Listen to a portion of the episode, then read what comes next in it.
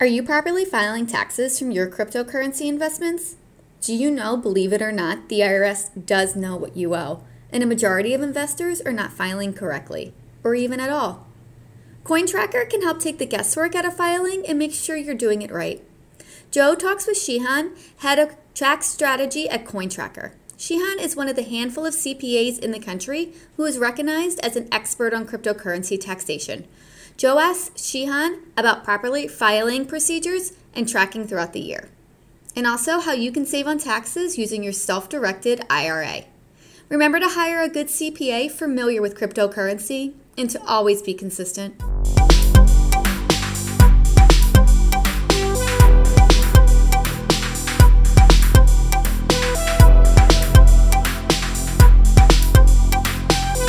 Hello, Shehan. Welcome to the show. Let's get rolling by giving us a brief background about yourself. Hey, yeah, thanks for having me, Joe. Uh, so yeah, my name is Shehan. Uh, my background is a CPA. Uh, I'm the head of tax strategy at a company called CoinTracker, which is pretty much the TurboTax for crypto tax uh, payers. Um, so yeah, that's what I do. So over at, and how long have you been in the tax business? Uh, getting close to 10 years now. Uh, ever since, uh, you know, I got out of school and started as an intern, you know, made all the way from intern to a partner. And now I'm with CoinTracker and, you know, I, I do a bunch of other things in the tax field. Uh, but yeah, uh, it's funny to say that in the past 10 years, I've only been focused on taxes uh, because this is something that a lot of people only care about around April 15th. But for the past 10 years, that's all I've been doing. No, I agree, but everyone needs to be looking at it, you know, on a daily basis, obviously, because all the transactions throughout the whole year will affect their tax bill at the end, right? That's that's right. Yeah. So it's you actually you had to worry about taxes like while like while you're inside the year, not when you file for taxes, because when you file for taxes, it's really it's barely you you, you cannot do anything to make an impact on your tax bill for the prior year. So you got to do you got to make actions, you got to do things while you're inside that tax year, which is which is right now. So tell us a little bit about CoinTracker and what it does. Yeah, so CoinTracker is a tool where you can connect your wallets and exchanges into one platform, and it just gives you the tax forms that you need to to file with the, the IRS. Because um, because if you, if you guys are using crypto exchanges, you know the problem with them is that they're not giving you the right information. They're they're giving different types of tax forms. Uh, eventually, you need a tool like ours to kind of consolidate all those tax forms and information into one system uh, and, and produce the, the right tax form. So that's that's what CoinTracker does. Now, do you concentrate only on U.S. people, or are you guys globally, or what jurisdictions? Yeah, we, we are based out of U.S. Uh, we mainly support U.S. taxpayers, but we also have support in uh, Canada, uh, Australia, and UK taxes as well. How do you managing? How do you manage all the different tax laws? I mean, it's a it's a it's a technology product, so uh, it's pretty easy to scale. I mean, there are some minor differences between how you uh, create cryptocurrency, you know, across various countries. But generally speaking, uh, the countries that I mentioned uh, seconds ago, you know, Australia, UK, and Canada, those countries, you know, tax cryptocurrencies as a property. So the so the fundamentals are the same, but there are some you know minor uh, you know edge cases. So in those cases, you know uh, you know, we just had to kind of figure out those edge cases and kind of code that into to the technology product that we are building. For everybody who is getting started in the crypto space, how important is it that they're tied to some kind of tax software?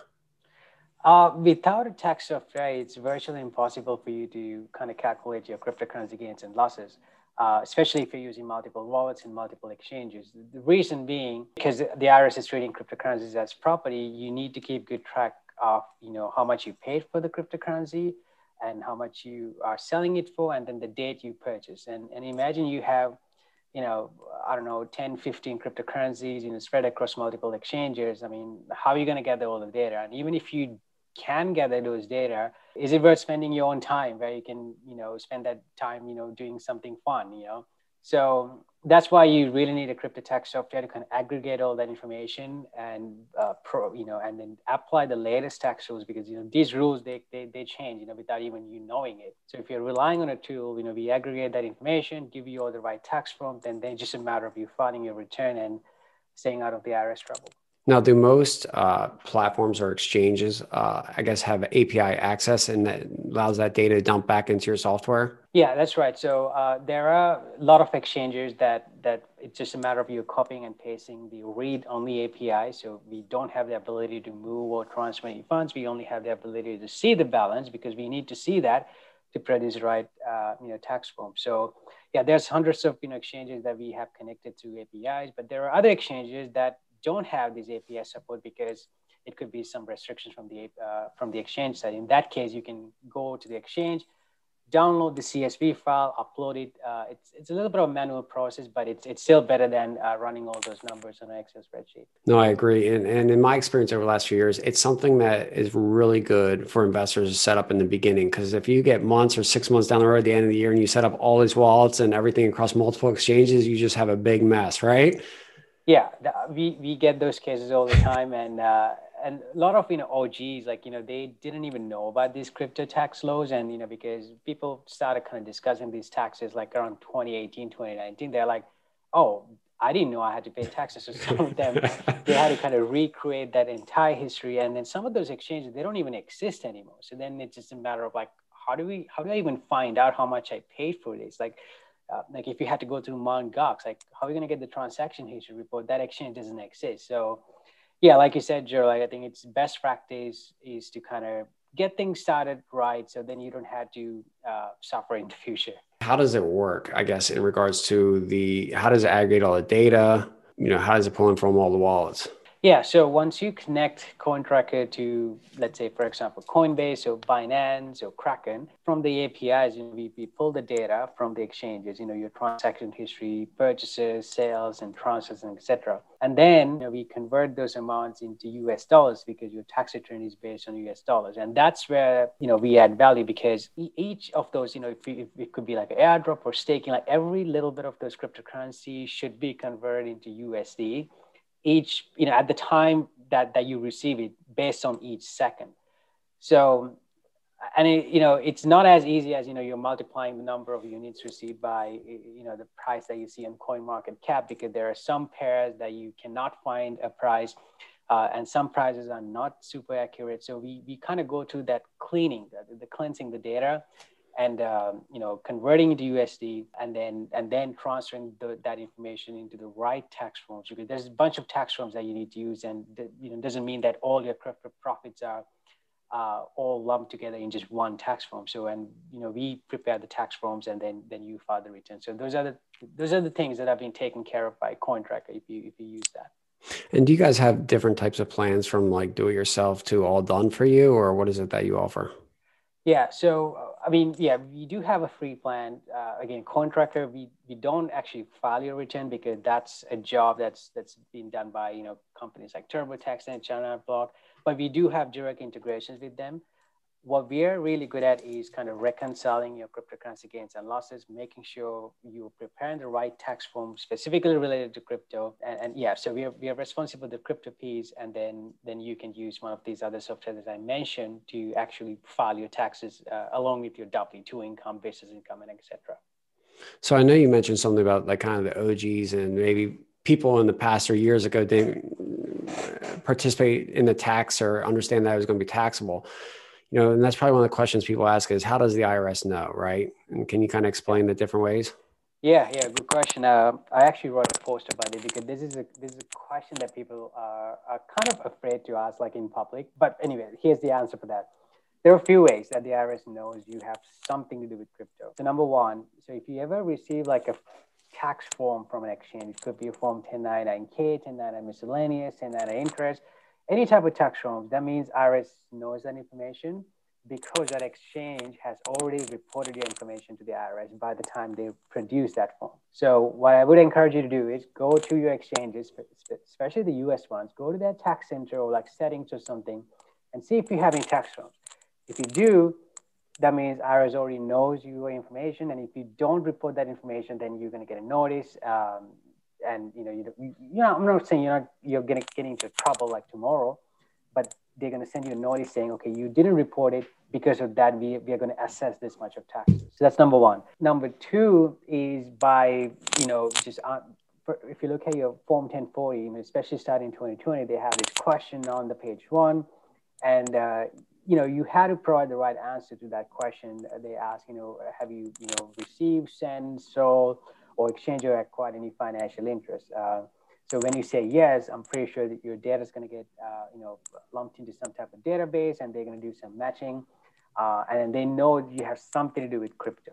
So that's number two. And then another way is through subpoenas. Like you know, a few years ago, Coinbase gets subpoenaed, and as a result, you know, they had to release uh, their, their custom information, including social security number, names, and addresses, and etc. So in that case, uh, the IRS could get hold of your information through through an exchange. So that's another way. And then lastly, there are a bunch of blockchain analytics tools like Chainalysis and CipherTrace. So those guys are they they have technology to kind of trace these you know random addresses and wallets into physical people. So if you're not reporting it, and if it's big enough, you know there, there's technology for IRS to know that this wallet or address is associated with this person. So those are the four ways that IRS knows you have something to do with crypto. So you think the IRS checkbox is more of a way for them to cross check data that they might be getting or forcing from the exchanges and to make sure that people are complying or not lying on their return? Yeah, yeah, it's it's it's a good question. It is a possibility. Again, they're they're trying to figure out because right now the IRS doesn't know the number of Americans with, with cryptocurrencies because if you looked at the Coinbase as one, they they're saying they have 43 million users. Uh, it could be worldwide, but say that they have you know 10 million you know crypto users in the U.S. and there's a bunch of other you know crypto exchanges as well. Say that number of crypto users in the U.S. is like 20 million, which is which is very reasonable. But the problem is the number of returns that the IRS get with crypto transactions are in the in the low thousands. So, so there's a huge delta. And then IRS is like, okay, what's happening here? So I think their very first step is to kind of get a good, like a high level understanding of, okay, these are the number of people in the US with some type of crypto affiliation. Doesn't mean that they're going to have to pay any taxes because you could just be hodling, right? But and you don't have to pay any taxes, but they would like to know by adding that question and kind of gathering the answer to that question. There's a number of people you know, in the US with crypto, say, for example, they find out, okay, there's 50 million people who say yes, yes for that question, and they only get like 1,000 returns, that's a huge problem. So I think that's, that's what they're trying to do. So I think you mentioned, but how are they classifying crypto for tax purposes? Yeah, so for tax purposes, cryptocurrencies are classified as a, as a property. Uh, it's pretty similar to stocks and securities. You know, you, you have a purchase price, which we call cost basis, and you have sales price, which is, you know, sales price is sales price, pretty self-explanatory.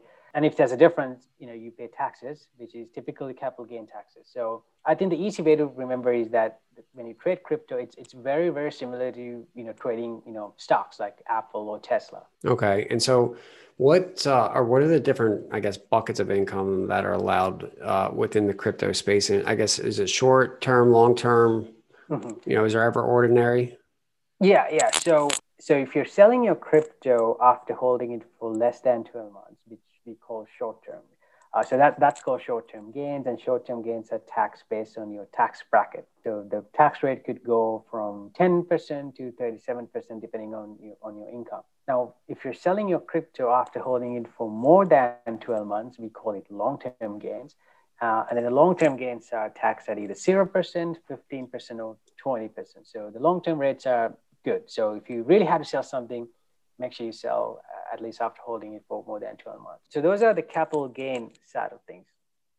But in the crypto space, there could be some situations where that you're going to get taxed at your ordinary income rate. So those are the situations where you get airdropped or you get paid in cryptocurrency for, you know, performing some services to, to a company or you go to a hard fork um, or you are earning uh, DeFi interest income or anything similar, those are situations where that you had to pay ordinary income taxes as opposed to capital gain taxes. Now, on the short-term capital gain and or long-term, can the uh, investment surtax uh, 3.8% or whatever apply to that also? uh, so the 3.8 net investment income tax, yes, it, it, does apply if you exceed certain income threshold. I think I don't remember the thresholds on the top of my head, but if you're married filing jointly, if you make over $300,000 or more, then in addition to that, for example, let's say long-term capital gain 20%, you also have to pay a 3.8% extra net investment income tax uh, as well. But it's not applicable for everybody. It's for people who make above a certain threshold. So, I mean, it can be very important to manage your trades in a sense to uh, get into that long term tax bracket versus the short term.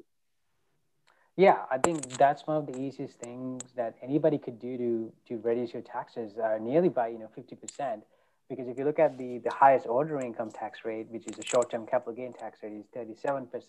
And then the highest long term capital gain tax rate is 20%. So just by waiting, you know, 12 months or more, you're essentially cutting down your tax rate by, you know, 50%. And it's, it's waiting.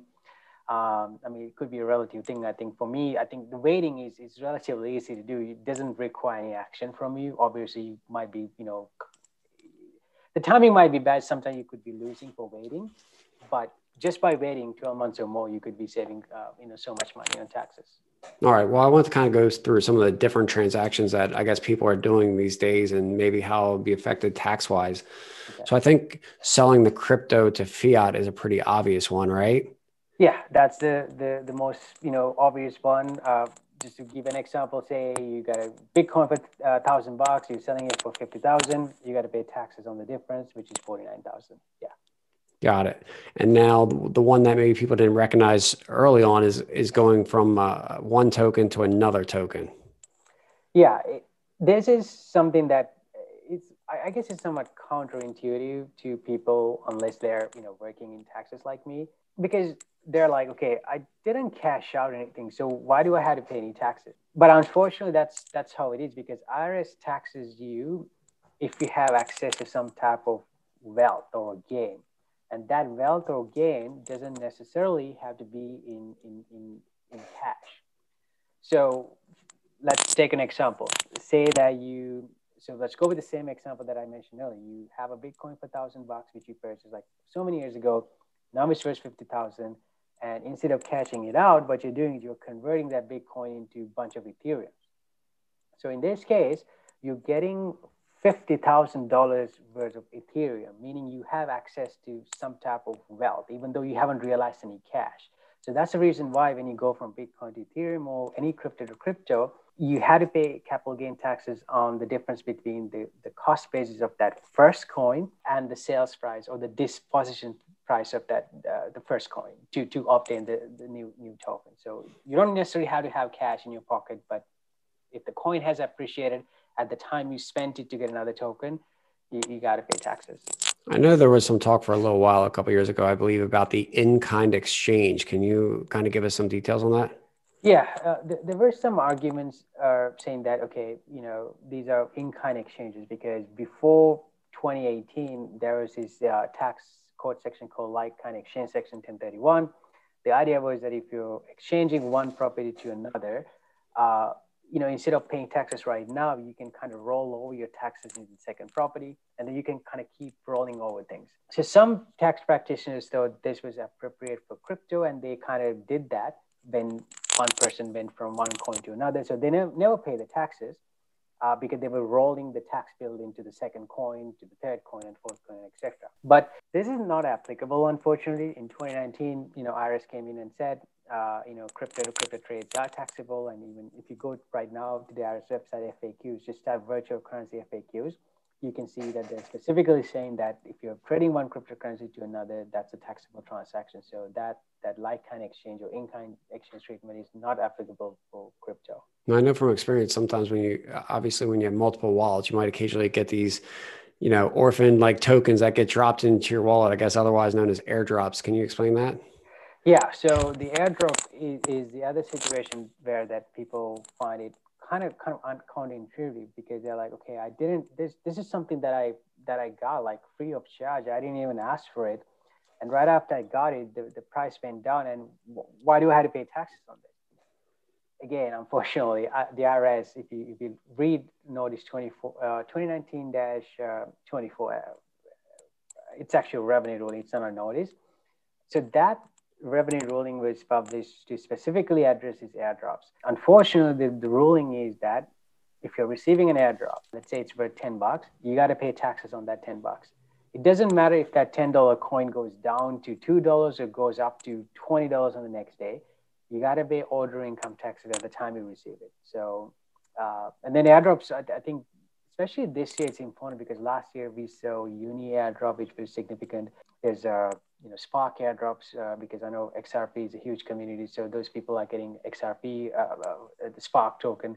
Unfortunately, again, at the time you receive it, that creates a taxable event and you got to pay tax. I've seen where maybe some airdrops come into a wallet and may, the software doesn't pick up on a price because it's an unknown token that maybe hasn't traded in the marketplace long enough. How is that treated for price wise on the day received?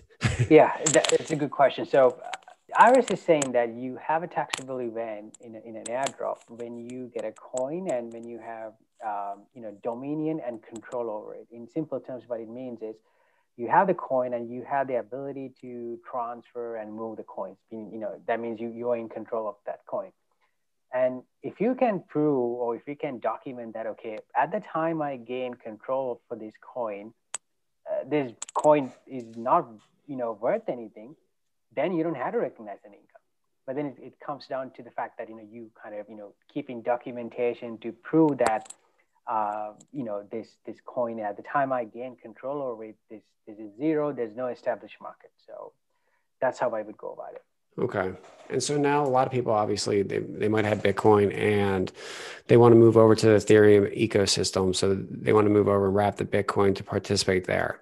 You know, is that a is that a transaction? What happens there? I feel like you you you you you're asking all the right questions, and these are the most you know frequently asked questions, specifically in the past few months, um, especially on Twitter. Yeah, again, so just to kind of give a background for people. So say that you have Bitcoin and you want to kind of play with you know Ethereum, you know lending and etc. Unfortunately, you cannot do it with Bitcoin because Bitcoin doesn't have that ERC20 uh, standard. So the workaround is that you convert Bitcoin into WBTC or, or wrapped Ethereum. So with wrapped Ethereum, you can do whatever you want with the uh, with, with uh, in the Ethereum ecosystem. Now the question is, is it considered a crypto to crypto trade because you you putting your you know Bitcoin into some type of platform and you're receiving wrapped Bitcoin uh, which is a separate coin, and you can trade wrapped, you know, wrapped Bitcoin, uh, you know, in other exchanges, etc. Um, again, IRS hasn't said anything directly about it. There's, I guess, there's two positions that you can take. The conservative position is that, you know, you're you're converting Bitcoin into wrapped Bitcoin, which is a different coin, you know, in the eyes of the IRS. So that's considered a crypto to crypto trade which sucks for the taxpayer because you got to pay taxes for no reason because you, you, didn't want to sell it, but you still had to pay taxes. Um, again, that's the most conservative position. And then the, the second, uh, you know, somewhat aggressive thing you can do is that, you know, kind of document you, you, your workflow and the process saying that, okay, I did convert my Bitcoin into wrap Bitcoin, but my intention was not to sell. My intention was to add additional functionality to the Bitcoin. Um, so I can, you know, work in the, uh, you know, ERC20 environments. In that case, that would not be considered a taxable event because you're just it's just same Bitcoin. You didn't you didn't want to sell. So those are the two portions that I that I usually tell like anybody. And then I've seen you know some clients you know taking the most conservative portion because they don't want to get into any type of trouble, and some people are like you know let's just take the aggressive approach because that's what makes the most sense. If the IRS comes after them, you know, then they will you know deal with it at that time. So I know that you know over obviously the last year with the, the automated market makers that there's a, lot of need for liquidity on these decentralized exchanges. So can you discuss what happens when you know people are providing those liquidity pairs on the dexes and the yeah. rewards? Yeah, it, again, everybody is doing these, you know, liquidity provide, you know, providing and you know those rewards in a different way uh, you know, Uniswap is doing in a different way than you know other platforms. So I think again, without knowing the specific, without without talking about the specific exchange, it's really hard to kind of generalize. But just to kind of give you, I guess, a high level idea, like whenever you earn something, like in almost all the cases, when you provide liquidity, you're getting some type of reward. So that's taxable, you know, as order income because that's this new income. I would say, again, it, it's so in the case of Uniswap, just I'll just give an example. Uh, you know, in the case of Uniswap, like you know, you have you know two pairs. You know, you had to put you know the same ratio, and as soon as those ratio is inside a liquidity pool, that that ratio changes like every second. So in that case, you know, you had to. This is why I said you need to look into that specific liquidity provider and the liquidity pool to see how it functions. In the case of Uniswap, what makes the most sense is to take a P&L type of approach, meaning you have an entry price for the pool and then the exit price and the difference, if it's a positive, then you would recognize it as income versus tracking all those microtransactions happening inside the pool. Yes, again, uh, and lastly, there's no set guidance on this because it's pools and you know providing liquidity, and especially in the case of things like you know Uniswap, uh, IRS and other regulators have never seen these type of things. So right now we are in the stage where that we just kind of had to come up with our own you know, you know tax rules based on based on uh, you know reasonable assumptions. And so when you know, uh, so how do you see the difference in like let's say BlockFi interest that's paid out monthly versus these rewards that you get? There's not much difference. Uh, I think in the case of Uniswap, it's different because you know that there's a there's a ratio thing going on. In the BlockFi case, it's not. You just you know putting your money and then you're just getting an interest. And in the case of BlockFi, they make it even easier. You have an option to get paid in US dollars, which is like very, very straightforward. You know, you just have to plug that number in the return. But uh, I, am pretty sure a lot of people are not doing that. They opt in to get paid their interest in Bitcoin, so you have more upside. So in, in that case, it's pretty much similar. Anytime if you're getting a reward, uh, it could be in terms of you know interest or any type of other reward that's going to get taxed as an order income at the time you receive it. All right. So basically, whenever you're providing liquidity, you're looking the rewards you're looking at ordinary type income. Yeah, for the most part, yes. And so when you're providing a token and you're staking it for rewards, how do you see that? Yeah. So again, staking, IRS has, hasn't said anything about staking.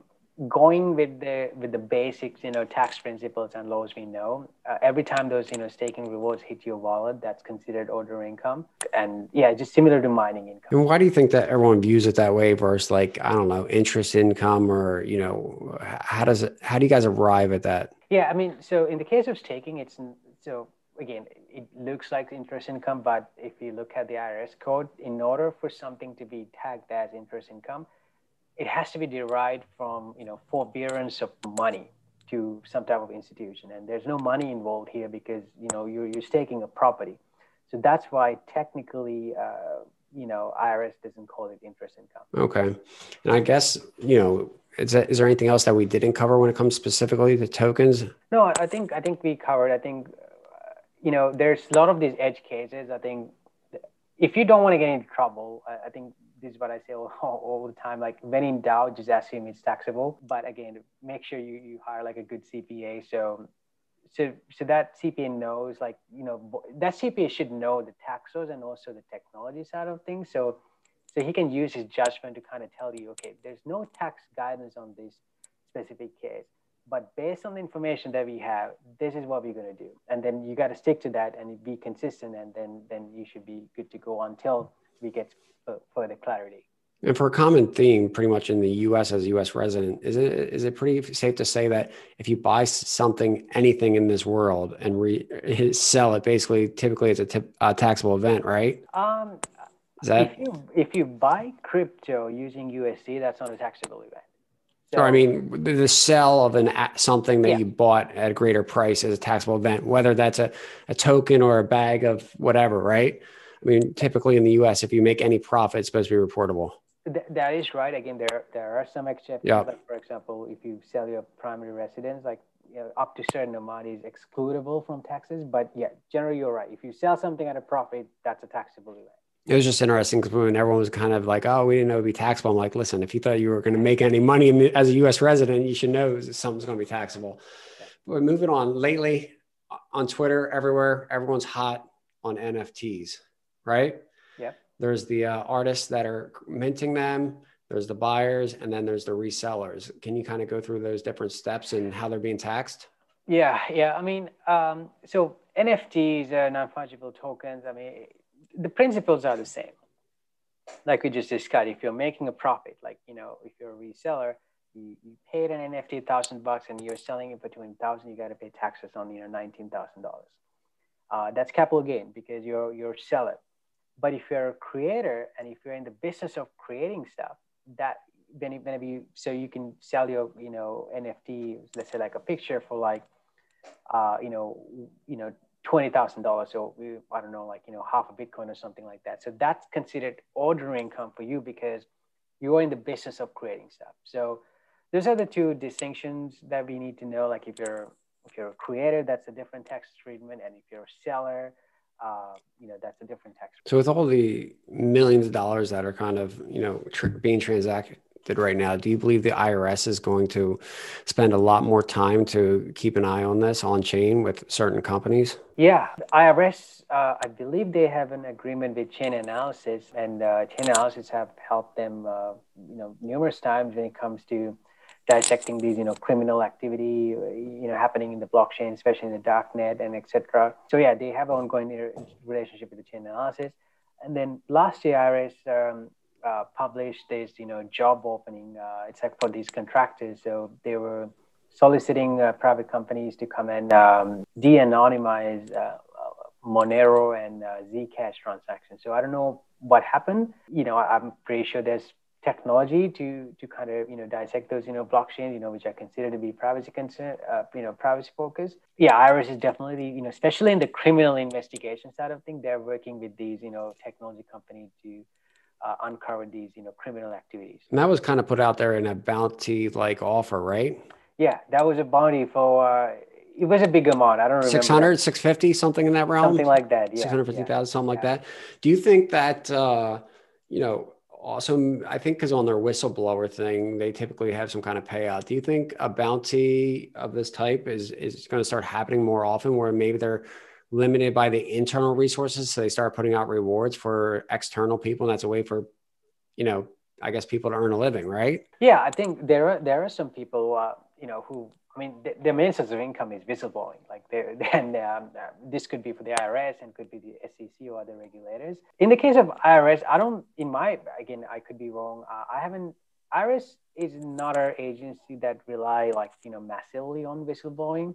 SEC is for for sure. And even if they are you know providing like a bounty or something like that, you know that's that's most likely that's going to be for criminal cases. You know, not for like you know civil cases where like you know somebody forgot to report you know 100000 and you know that that's not the case uh, but for criminal investigation cases you know i'm pretty sure they have those you know programs established so on the tax matter when determining the how you're going to utilize the uh, transactions whether it's first in last out or optimization can you kind of describe that yeah so uh, the accounting method that you use to calculate your gains and loss, you know, has the biggest impact on your tax bill because the accounting method tells the IRS which specific unit that you're selling. And that has a big burden because, as you guys remember, your gains equals your sales price minus the cost basis.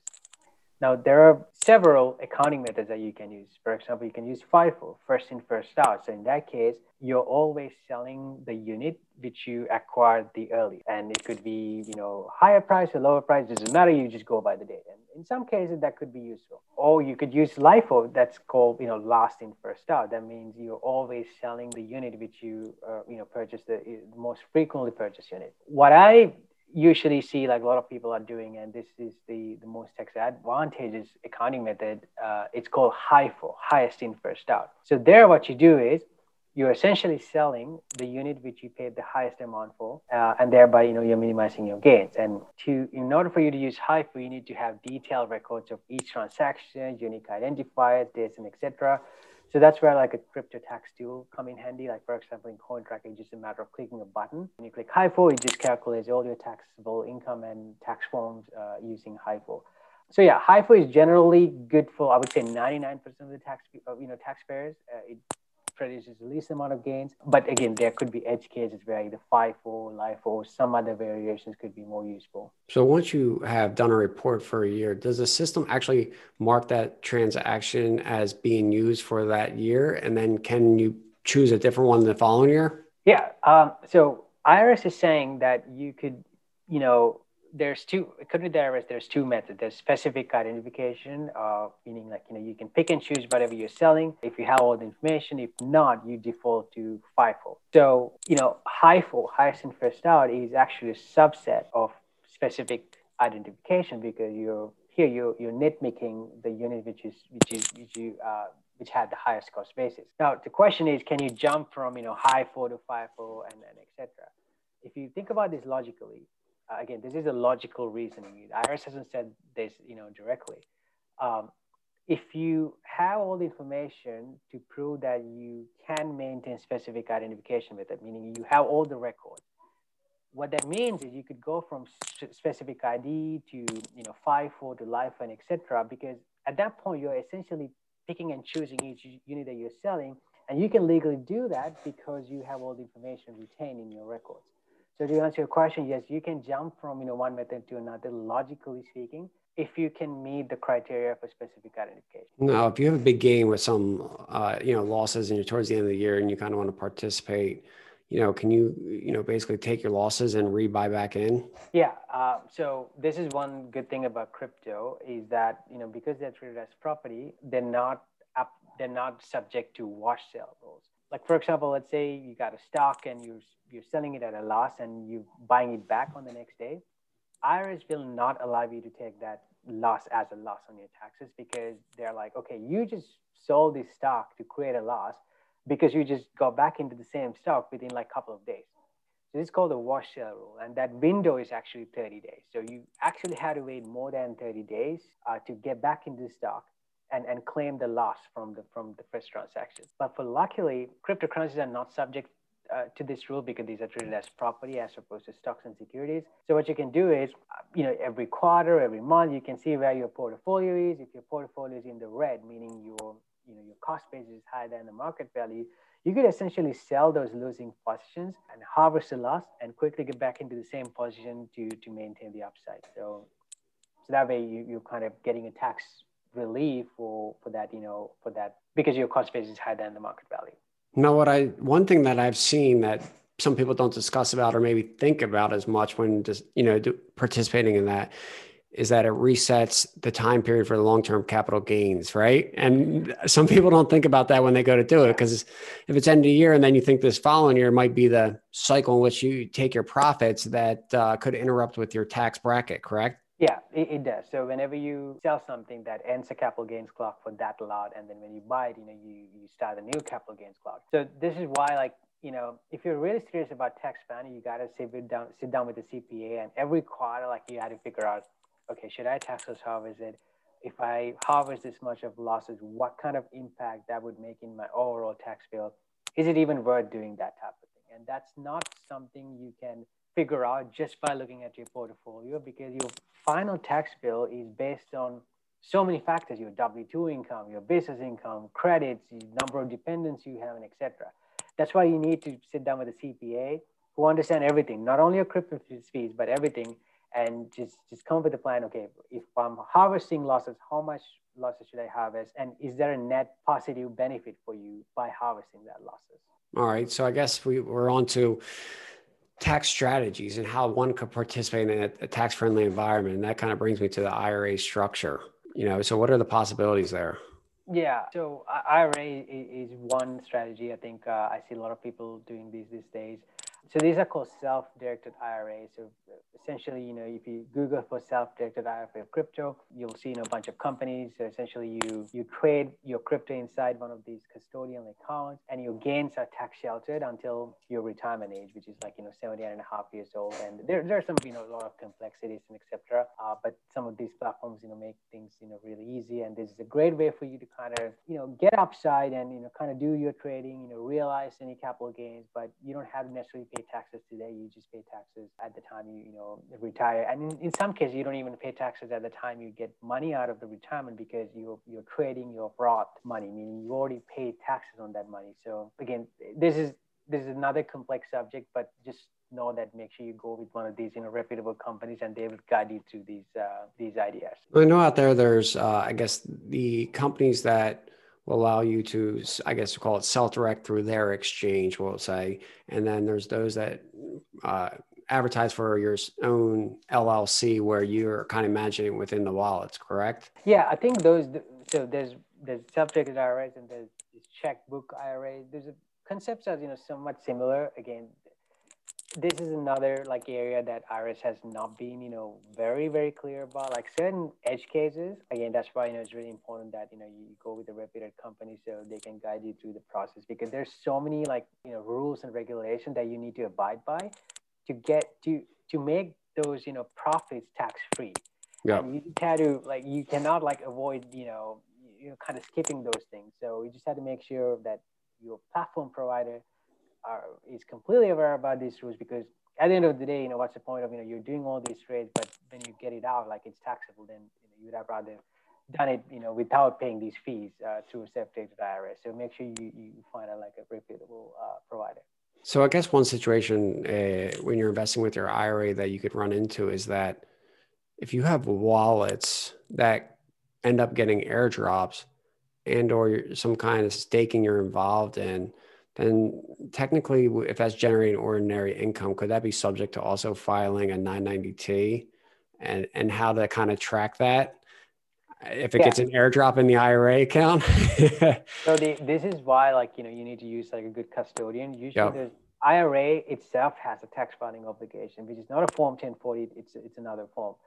Um, and if you're using a, a custodian, you, you, you're paying like a fee and that, that fee takes care of your tax filings and then, you know, uh, and and everything. So because if you don't file a tax return for the IRA, you know that's that's that's not good because that that means you're, you're exposing yourself for much more risk. But again, those tax returns and those transaction classifications are done by the custodian and they're doing most of the work for you and for you it's just a matter of funding so like to sum that up pick pick a good a great software and pick a good custodian right on that side yeah pick uh, yeah pick, pick a custodian because if you're using a custodian like they are integrated with uh, software because they need to figure out like you know what to report to the IRS to their return. So you don't you don't necessarily have to do anything because whatever you trade inside the IRA, like that doesn't go in your personal tax return. So you, you're completely fine. So uh, something to keep in mind. Now beyond the you know we'll call it the uh, tax harvesting or the IRAs or any other strategies that p- investors can participate in. Yeah, um, I mean, I think the easiest thing is just just hodling, right? That's good. Yeah, you have nothing to do. Just just hold, completely tax free, and and actually holding for Bitcoin, if you really think about it, it's it's extremely like completely tax free because if you think about it, if you're holding like a piece of land, you got to pay real estate taxes and so many other things, right? If you're holding like a house or rental property, you got to pay, you know, you know, repairs and etc. But if you're just holding Bitcoin, like it's completely tax free. All you had to do is just just make sure you secure it directly on a hardware wallet and yeah, just keep. So that that's the easy one. I would say the second easiest one, if you really had to sell, just sell it after keeping them for more than 12 months. So that way it's, it's long term uh, you're getting better tax rates. Uh, I would say the third thing would be kind of uh, playing with those, you know, accounting methods and pick the one that fits your needs. And typically, HIFO highest in first out, you know, reduces your tax bill. So that's one. Uh, I mean, number four could be. I mean, again, it, it, depends on your personal situation. You could consider moving to a state with no income taxes. You know, there's a bunch of states uh, like Texas, Florida. There are two examples. So that way, you essentially cutting that state income taxes, which could range from 6% to 13%, something like that. Yeah, I think those are like, those are the, I would say those are some of the like, you know, very like main, you know, tax saving strategies when it comes to, when it comes to crypto. And what do you think about uh, taking a loan out against your crypto? Do you think that's going to become more popular as everyone gets more comfortable with the players in the market? Yeah. So, so the, here's the problem about taking a loan. Again, if you really think about the cycle, right? Taking a loan against your appreciated crypto is, is, is tax free. And you can get a loan, you can spend it on Tesla or whatever you want. But the problem is you, you, you have to pay back the loan. So the question is, how are you going to get money to pay back the loan? Because if you send your loan proceeds in groceries and Starbucks and etc., and if you don't pay back the loan, they're going to, they're going to liquidate your collateral, creating a taxable event for you. So that, that's the thing. So getting a loan is good. The only time it's good is that you have a better way of investing that loan proceeds and make a higher return. So that way you can pay off the loan and have something else going as well. Otherwise, right. it's not worth it. I think that's about it. I mean, we have a you know final question we always leave off with, and That is, what is the biggest thing that you have implemented in your life that has increased your net worth? I would say just investing in things that I cannot measure in numbers. Okay, any example there? I mean, there's, there's, I think there's a lot of examples. Uh, you know, some career decisions that I made, some uh, risk I've taken. Like, oh, you know, me being a CPA, I always try to kind of quantify things, you know, pros and cons. But, but the, the biggest returns in my life has have come from things that I couldn't measure. Yeah, it could be like judgment and stuff like that, and you know, kind of figuring out the narrative, or if it's like an investment and stuff like that. Uh, because, for example, I mean, you said you invest in early stage startups. I mean, there's no financial. You just invest on the narrative and the team. So yeah, so invest in things that uh, you know you in my this is what has worked me investing on things that I, I couldn't you know quantify that's good. That's good. I mean, that's typically, you know, uh, where people are making a lot of money these days, right? Yep judgment. Yeah.